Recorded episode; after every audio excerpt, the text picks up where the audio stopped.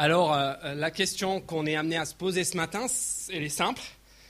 Elle est la suivante. Pourquoi est-ce que Bastien vient de faire ce qu'il a fait? Pourquoi nous sommes-nous allés dans une piscine à côté pour euh, le faire submerger dans de l'eau? Et d'ailleurs, pourquoi est-ce que nous, on est là ce matin? Comment ça se fait que depuis trois ans, des gens se réunissent ici pour se pencher sur des questions euh, autour de la foi chrétienne? Et si je vous posais la question pourquoi est-ce qu'on est là, je suppose que vous me répondriez, en tout cas dans votre réponse, figurerait une notion, et c'est la notion bien sûr de la foi.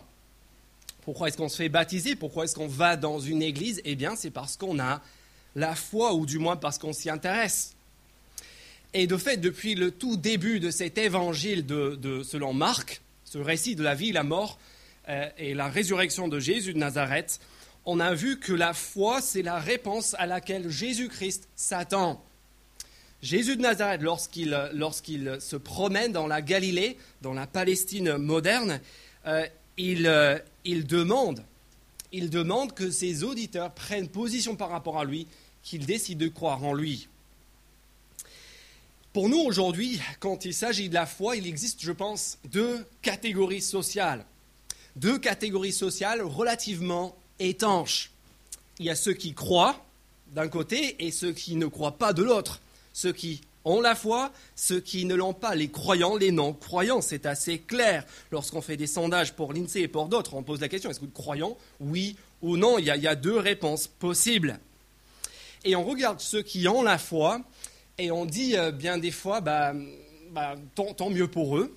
Euh, si ça leur est tombé dessus un jour, bah, je suis heureux pour lui. Euh, euh, si, voilà, si tu tombes dedans petit, bah, c'est bien aussi. Mais si on n'a pas ce don-là, si on n'a pas euh, ce, truc inné, bah, qu'est-ce que tu veux? On ne peut rien faire, c'est comme ça. Ce qu'on voit dans la Bible, et notamment dans le texte que Franck vient de nous lire, c'est qu'en fait la Bible, elle tranche radicalement avec notre conception de la foi.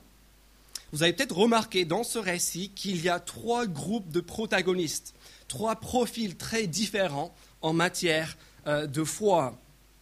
Il y a les ennemis de Jésus, ses adversaires, il y a les amis de Jésus, ses proches, et puis il y a aussi ceux qui sont indécis, ceux qui ne savent pas où ils en sont.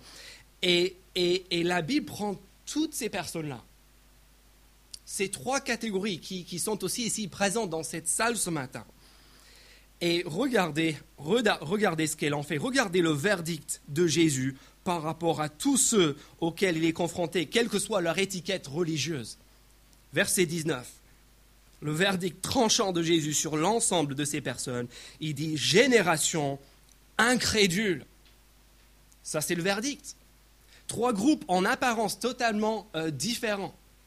Mais en réalité, Jésus dit, ben, en fait, vous êtes tous incrédules, c'est votre problème. À tous, l'incrédulité, que l'on soit croyant ou pas, ou indécis, agnostique, athée, en fait, d'après Jésus, l'incrédulité, c'est notre problème.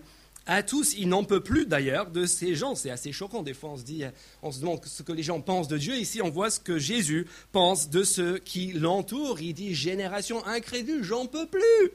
Regardez le verset, verset 19, la, colonne de, gauche à la page 651.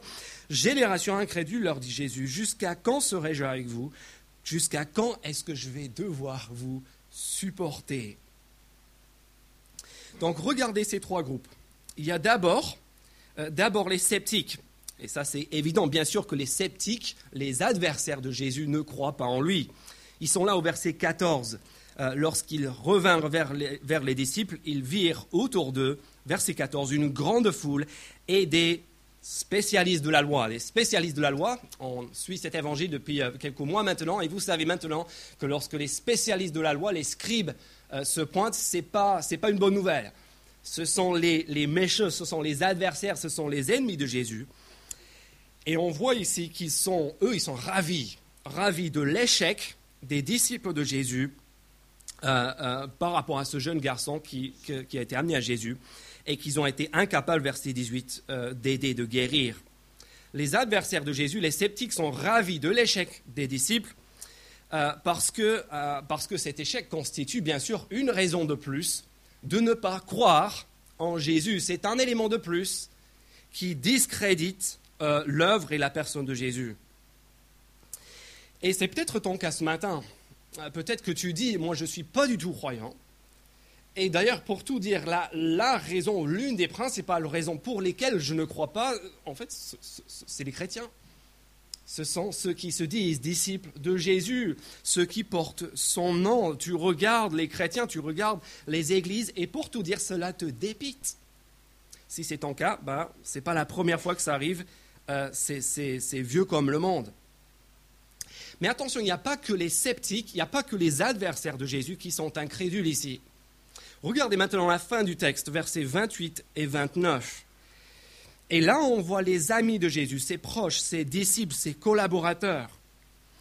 Et euh, regardez ces versets. Euh, quand Jésus entra dans la maison, donc après cet épisode, ses disciples lui demandèrent en privé Pourquoi n'avons-nous pas pu chasser cet esprit? Pourquoi cet échec? Réponse de Jésus, il leur dit, cette espèce-là ne peut sortir que par la prière. Pourquoi l'échec? Pourquoi ses disciples ont échoué? Réponse, parce qu'ils n'ont pas prié. Quel rapport avec la foi? Bah, Qu'est-ce que la prière? La prière, en fait, ce n'est autre chose que l'expression tangible, euh, l'expression palpable de notre dépendance réelle au quotidien de Dieu. Et donc quand les chrétiens ne prient pas, ou peu, qu'est-ce que cela démontre? Ça, démontre très clairement une chose, cela, démontre leur incrédulité fonctionnelle. Ils ont beau venir à l'église, ils ont beau euh, prêcher, enseigner la Bible aux autres, ils ont beau dire qu'ils croient en Dieu, ils ont beau cocher la case euh, sur euh, le, sondage de l'INSEE, dans les faits, c'est faux, ils ne croient pas en Dieu.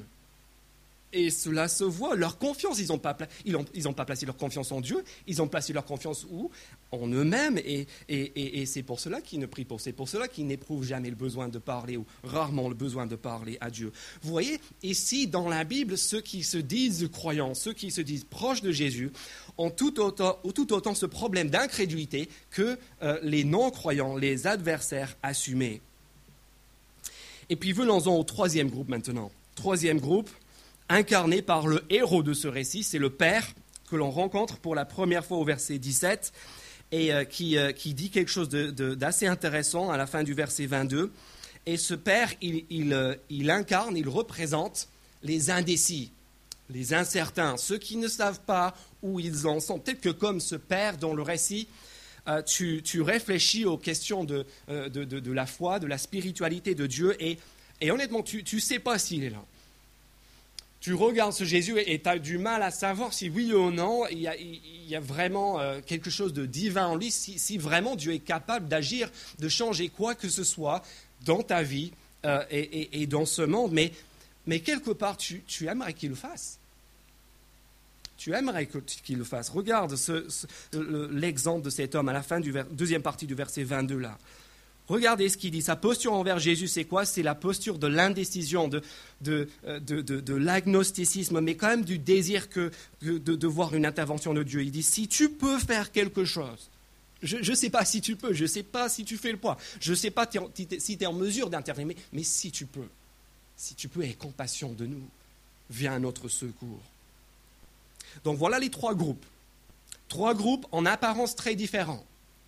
Les indécis, les adversaires, les proches, les ennemis, mais d'après Jésus, tous sont concernés par l'incrédulité. Ils mettent brutalement tous dans le même sac, génération incrédule.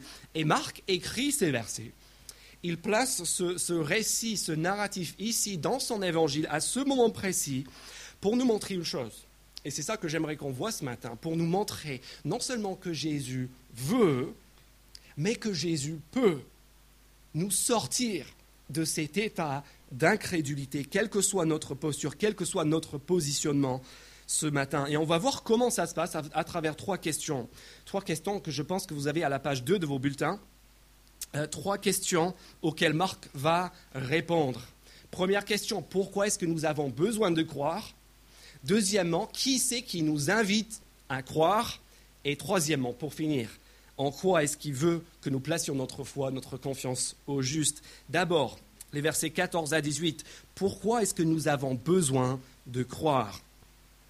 Et en un mot, la réponse dans les versets 14 à 18, c'est euh, la réponse pourquoi est-ce que nous avons à la question pourquoi est-ce que nous avons besoin de croire, c'est en fait c'est à cause du bazar de notre monde. Ces versets 14 à 18 sont un petit tableau, bref mais parlant, de la misère humaine, de la misère de notre monde sans Dieu. Regardez, on a dans ces versets des querelles d'ego, une souffrance atroce, de l'impuissance totale face au malheur, et aussi, et c'est peut-être ça le plus intéressant, euh, le paradoxe. Le paradoxe d'un espoir qui, malgré, euh, malgré ce tableau désespérant, refuse de mourir. D'abord, la querelle des, des égaux, on l'a vu au verset 14. Regardez encore les spécialistes de la loi qui discutent avec les disciples, avec les proches de Jésus. Et on va voir que ce thème des égaux, de la question de qui est le plus grand, de qui prend le plus de place, qui a le plus de pouvoir, plus d'influence, c'est récurrent, ça va revenir, on va le voir la semaine prochaine, sur le chemin à Jérusalem à partir du verset 33.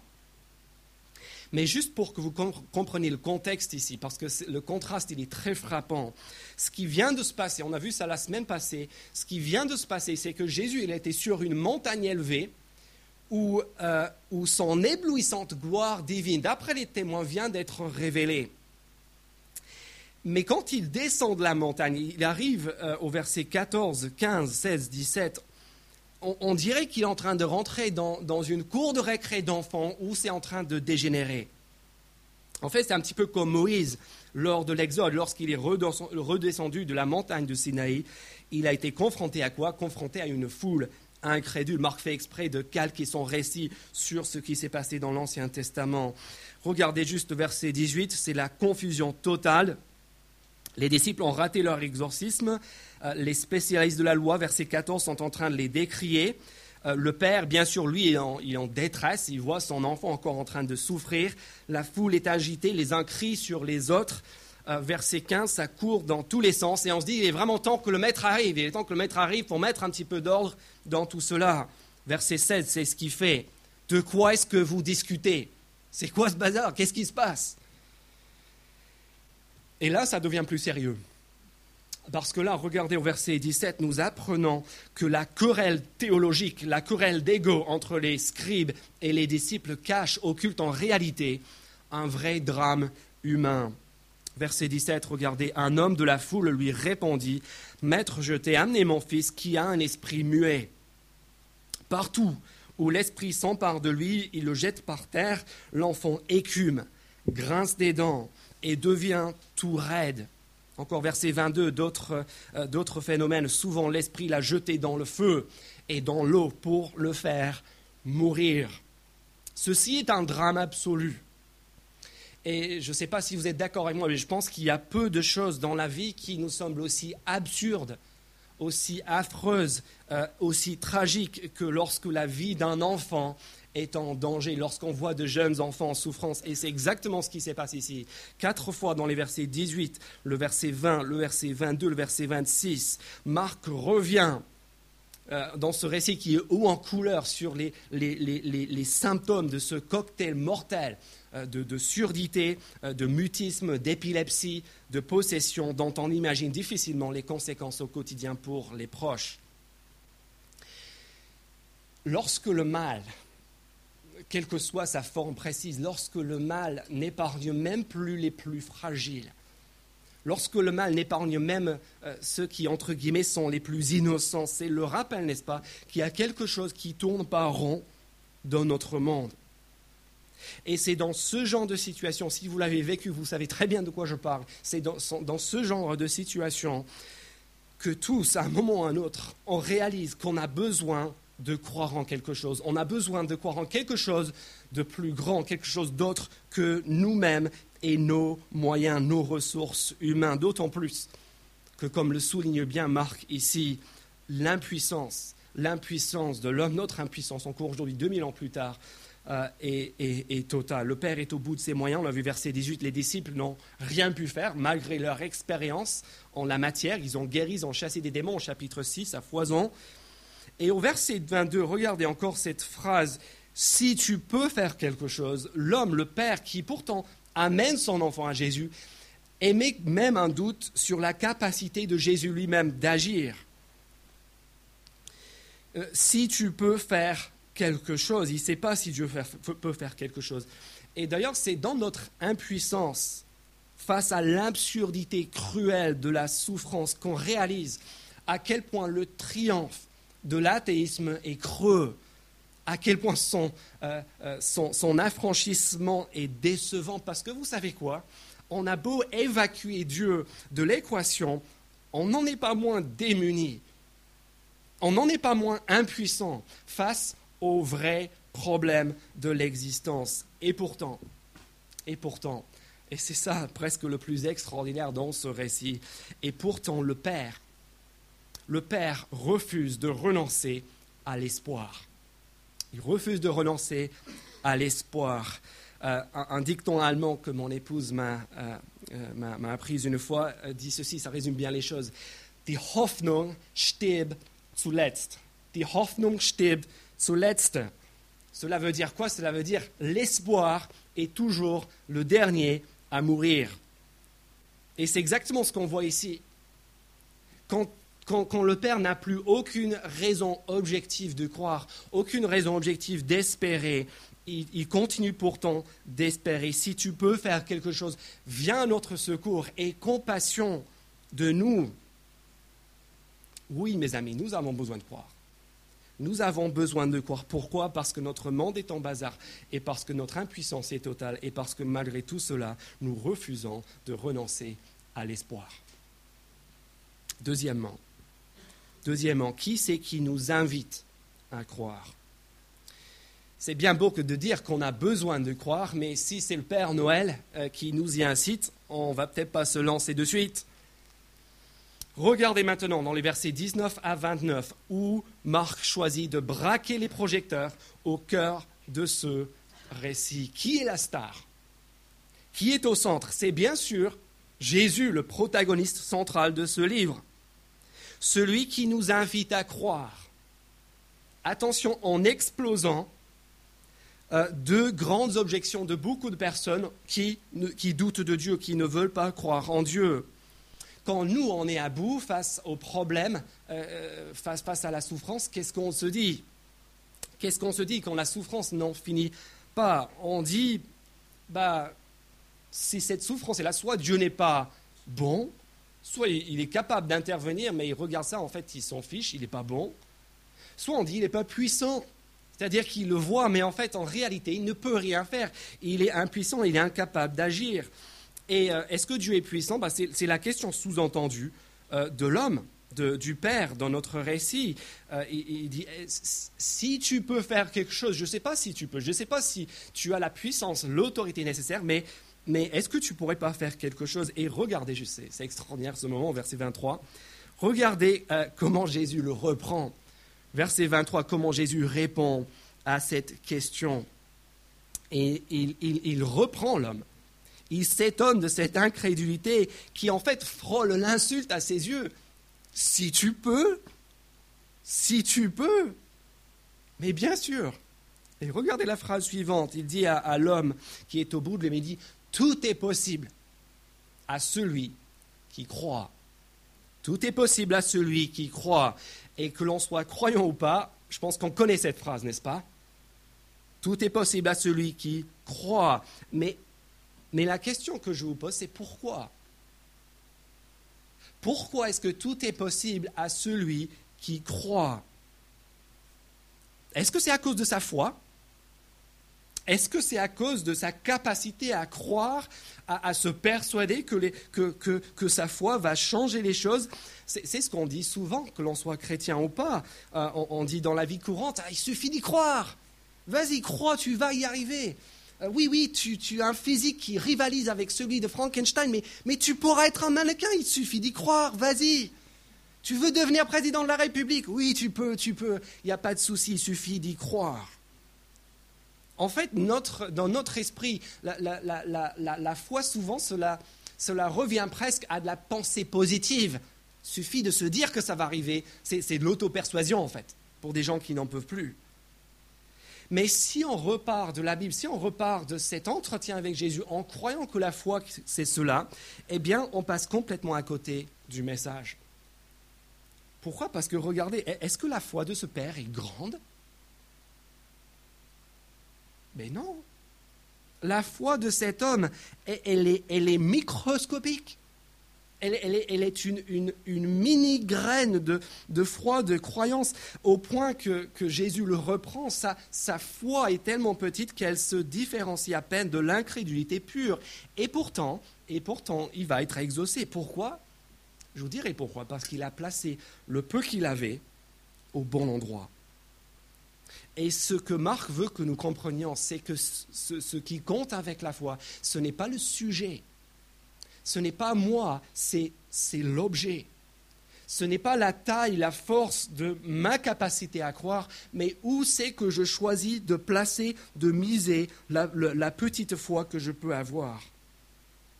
Et le, le Père, dans ce récit, il est le héros, parce qu'à la différence des ennemis de Jésus, à la différence aussi des amis et des proches de Jésus, il a reconnu quelque chose. Il a reconnu qu'il ne pouvait pas y arriver par ses propres moyens. Il a reconnu qu'il était dans l'incrédulité, qu'il avait besoin d'aide.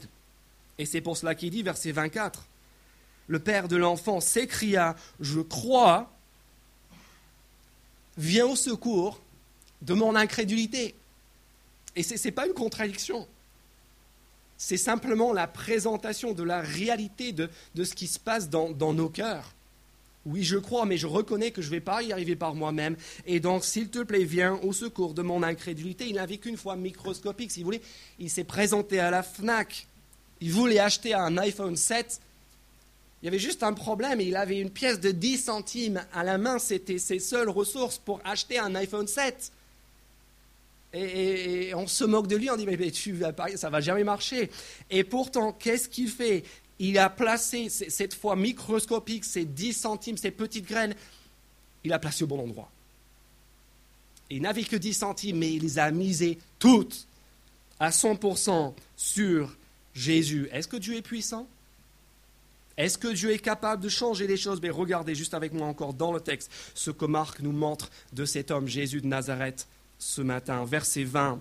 Vous avez vu cette inversion dès que Jésus intervient, inversion des rôles. Verset 20, dès que l'enfant vit Jésus, l'esprit l'agita avec violence. Il tomba, il se roulait par terre en écumant. Inversion des rôles, changement dramatique au cœur de ce récit.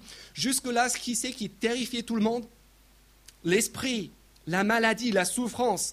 Jésus apparaît sur scène et qu'est-ce qui se passe Maintenant, c'est l'esprit qui est en train de se rouler par terre et de supplier euh, que, que Jésus l'épargne. Verset 21 devant ce, spectacle qui a dû être impressionnant. Regardez le calme absolu de Jésus dans son autorité. Euh, verset 21, le père, Jésus demande au Père, depuis combien de temps est-ce que cela lui arrive? Il lui pose la question tranquillement. Et puis une fois que l'homme a dit qu'il voulait que Jésus le secourt dans son manque de foi, regardez l'autorité terrible de Jésus. Au verset 25, qu'on a déjà vu à plusieurs reprises dans ce récit, Voyant accourir la foule, Jésus menaça l'esprit impur en disant Esprit muet et sourd, je te l'ordonne, sors de cet enfant et n'y rentre plus. Autorité totale et verset 26, quel effet? Quel effet Un effet instantané euh, euh, avec un mot avec une parole de sa bouche, ce Jésus, il est capable de délivrer ce garçon de l'esprit qui a pourtant résisté aux guérisseurs chevronnés que sont ses disciples, qui a failli tuer le garçon en le jetant dans le feu et dans l'eau, qui a atteint maintenant la quasi-totalité de ses facultés. Et cela, verset 21, depuis sa naissance, c'est une condition, si vous voulez, congénitale. Et au verset 26, regardez juste, la, violence de cette confrontation est telle que les témoins sont persuadés que le garçon en est mort. Si tu peux, si tu peux, Dieu, Dieu était puissant. À votre avis, demandez au père de cet enfant, demandez aux témoins. Mais ce n'est pas tout. Ce n'est pas tout, parce qu'en plus d'être puissant, en plus d'être capable d'intervenir. Ce que Marc nous montre aussi, c'est que Jésus n'est pas, pas simplement puissant, il est aussi incroyablement bon. Il, est tendre, il est patient, il est bienveillant, même avec les sceptiques, avec les ploucs que nous sommes parfois. Vous avez vu aussi au verset 19, ça c'est un autre paradoxe dans ce récit, euh, ce que Jésus dit à une génération qui vient pourtant de qualifier d'incrédule. Qu'est-ce qu'il dit verset 19 Génération incrédule, leur dit Jésus, jusqu'à quand serai-je avec vous? Jusqu'à quand est-ce que je devrais vous supporter? Mais regardez la suite. Amenez-le-moi. Amenez-le-moi. Il est prêt à intervenir malgré ce scepticisme, malgré cette incrédulité affichée, malgré ses égaux qui sont en train de se disputer devant lui. Verset 22. Quelle est sa réponse à un individu en détresse qui appelle au secours? Il guérit son fils. Verset 24, comment est-ce qu'il répond à celui qui, qui crie au secours? Parce que sa foi, elle est minuscule, parce qu'il n'arrive pas À quoi réponse Il le secourt. Il vient au secours de cette foi minuscule. Verset 27, regardez la fin de la guérison. Quelle est la posture de Jésus envers euh, euh, la victime de la souffrance? C'est une posture de tendresse et de sollicitude absolue. Regardez verset 26, Jésus le prit par la main, le fit lever et il se tint debout. Et puis n'oublions pas non plus, au verset 28 et verset 29, la patience de Jésus.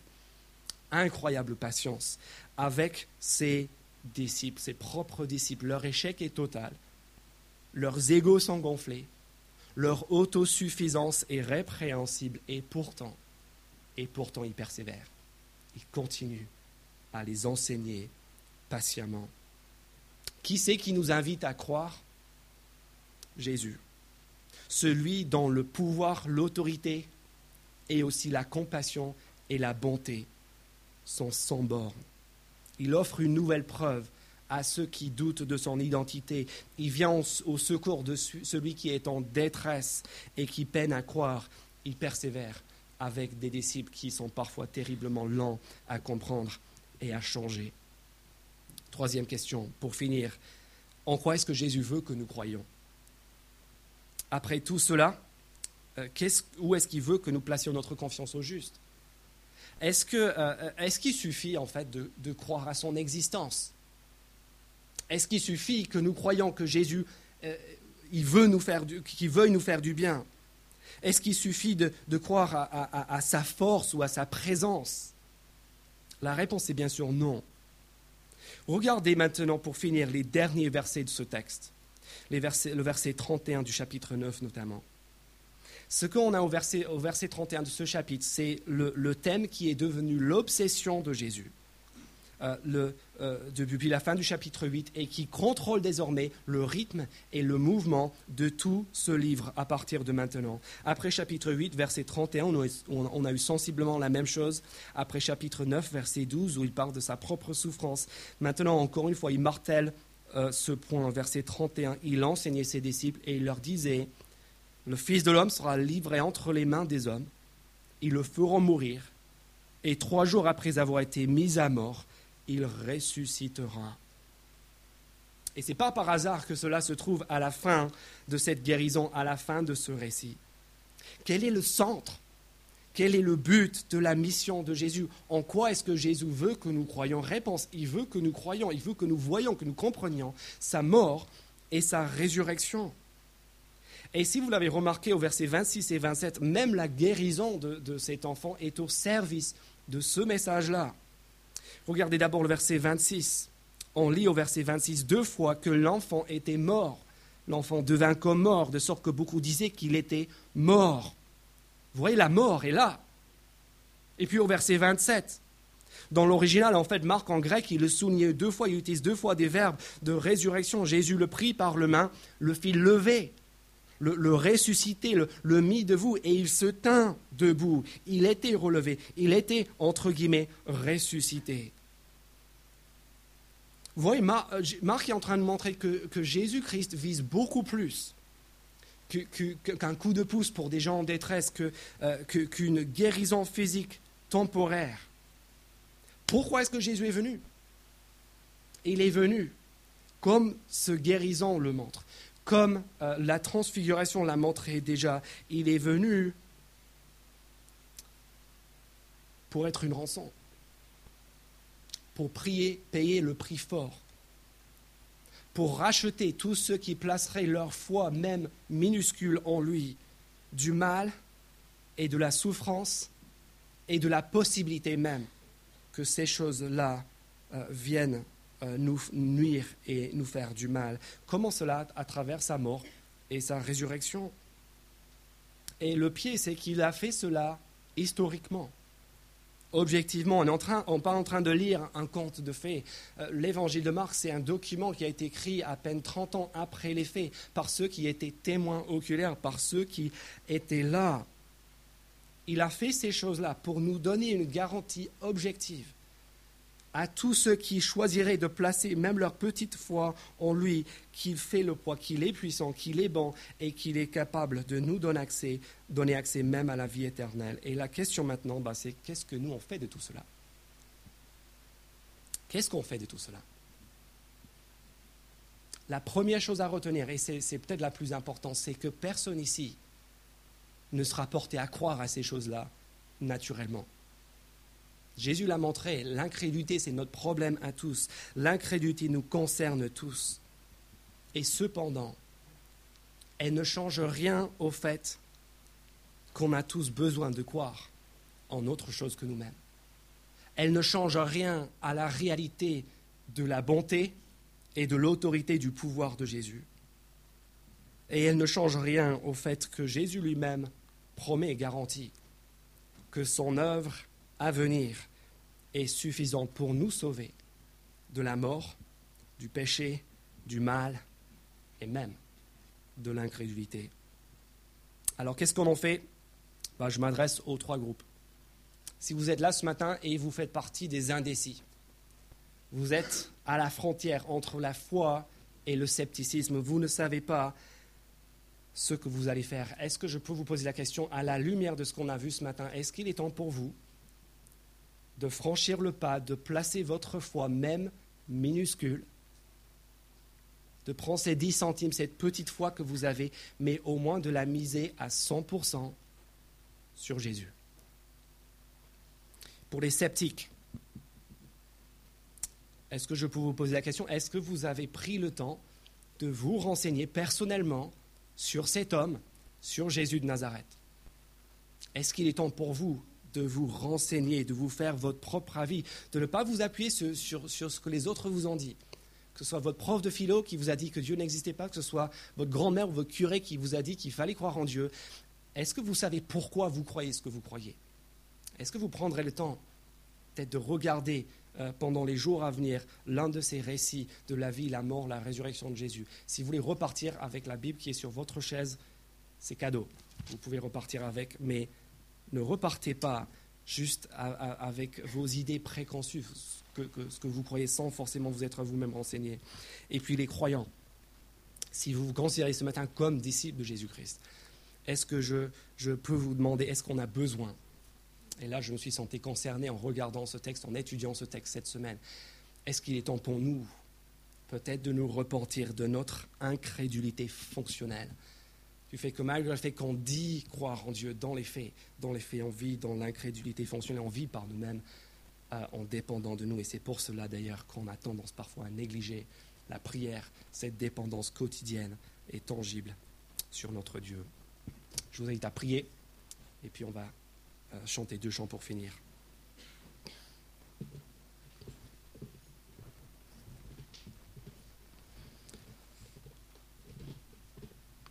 Nous lisons dans le, euh, le, chapitre qui suit que le Fils de l'homme n'est pas venu pour être servi, mais pour servir et donner sa vie comme une rançon pour plusieurs. Notre Père, merci euh, de, de, te révéler à nous à travers ta parole. Merci parce qu'on on voit qu'on est concernés tous, quelle que soit notre étiquette, on est concernés par cette question de l'incrédulité, et notre prière ce matin, c'est que tu nous aides chacun à faire un pas de plus dans notre cheminement, à nous renseigner personnellement, à placer la petite foi que nous avons au bon endroit, à nous repentir de notre autosuffisance, de vivre en réalité par nos propres forces, comme si nous maîtrisions tout alors, alors que la vie nous montre bien qu'on a nos limites. Merci d'être venu, merci pour ta patience avec nous, pour ta bienveillance et pour ta compassion. Donne-nous d'apporter une réponse appropriée, adaptée à la hauteur de cela. Et nous te demandons toutes ces choses au nom du Seigneur Jésus. Amen.